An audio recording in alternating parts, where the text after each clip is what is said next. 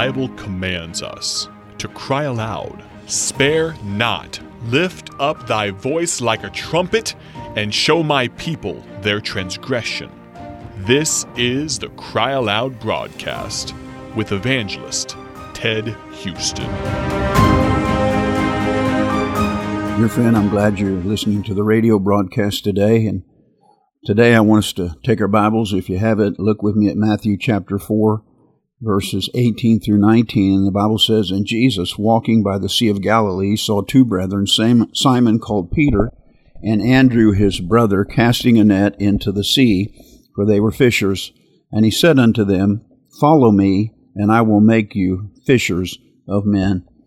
And then in Mark chapter 1, verses 16 through 17, again we have this recorded in the Gospel of Mark. And it says, Now as he walked by the Sea of Galilee, he saw Simon and Andrew his brother casting a net into the sea, for they were fishers.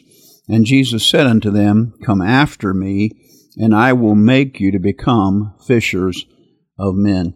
So Jesus says to Simon, Peter, and Andrew, Follow me, and I will make you fishers of men.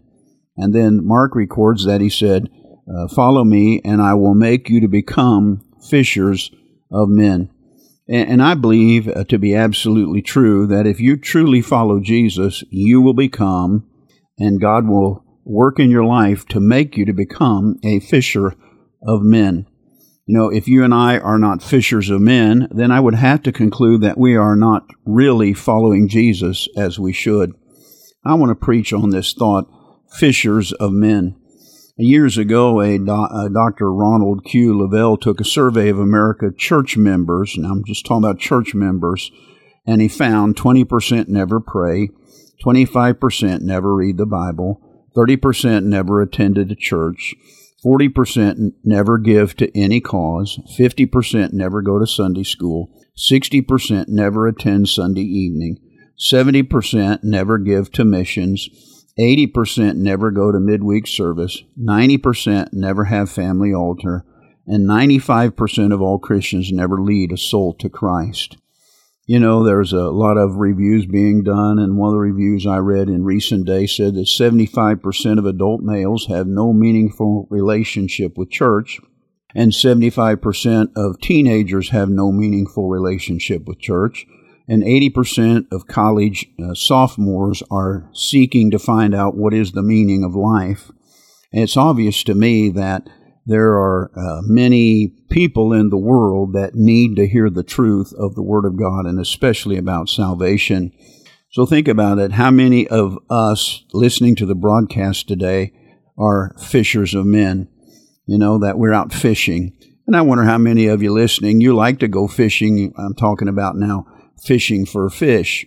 I don't like fishing much. The only kind of fishing I like is when the fish are biting and you're catching them. I'm God's ADHD child, uh, and I truly, when I was growing up, they would have labeled me that. So I don't like sitting, and I can't really focus very long. But I have some men in my family and some men in churches that I know of are true fishermen, and I've learned a few things about fishing by watching them. So let's let's uh, look at some things that can challenge us about this matter of fishing for men. Number one, I want to say there are still fish to be caught. A good fisherman believes and knows there are fish to be caught. Matthew chapter 9, verse 36, and Jesus saw the multitudes. He's moved with compassion on them because they fainted, were scattered abroad as sheep having no shepherd. Then saith he unto his disciples, The harvest truly is plenteous, but the labors are few. You know, the truth of the matter is that the harvest truly is plenteous. There are fish to be caught. There are people that are lost and on their way to hell and people that that need to hear the gospel and people that will listen to you as you preach the gospel and will get saved. You know, the world's population stands today around about 7.5 billion people. I want to say there's no lack of fish to go fishing after. How about the town that you live in?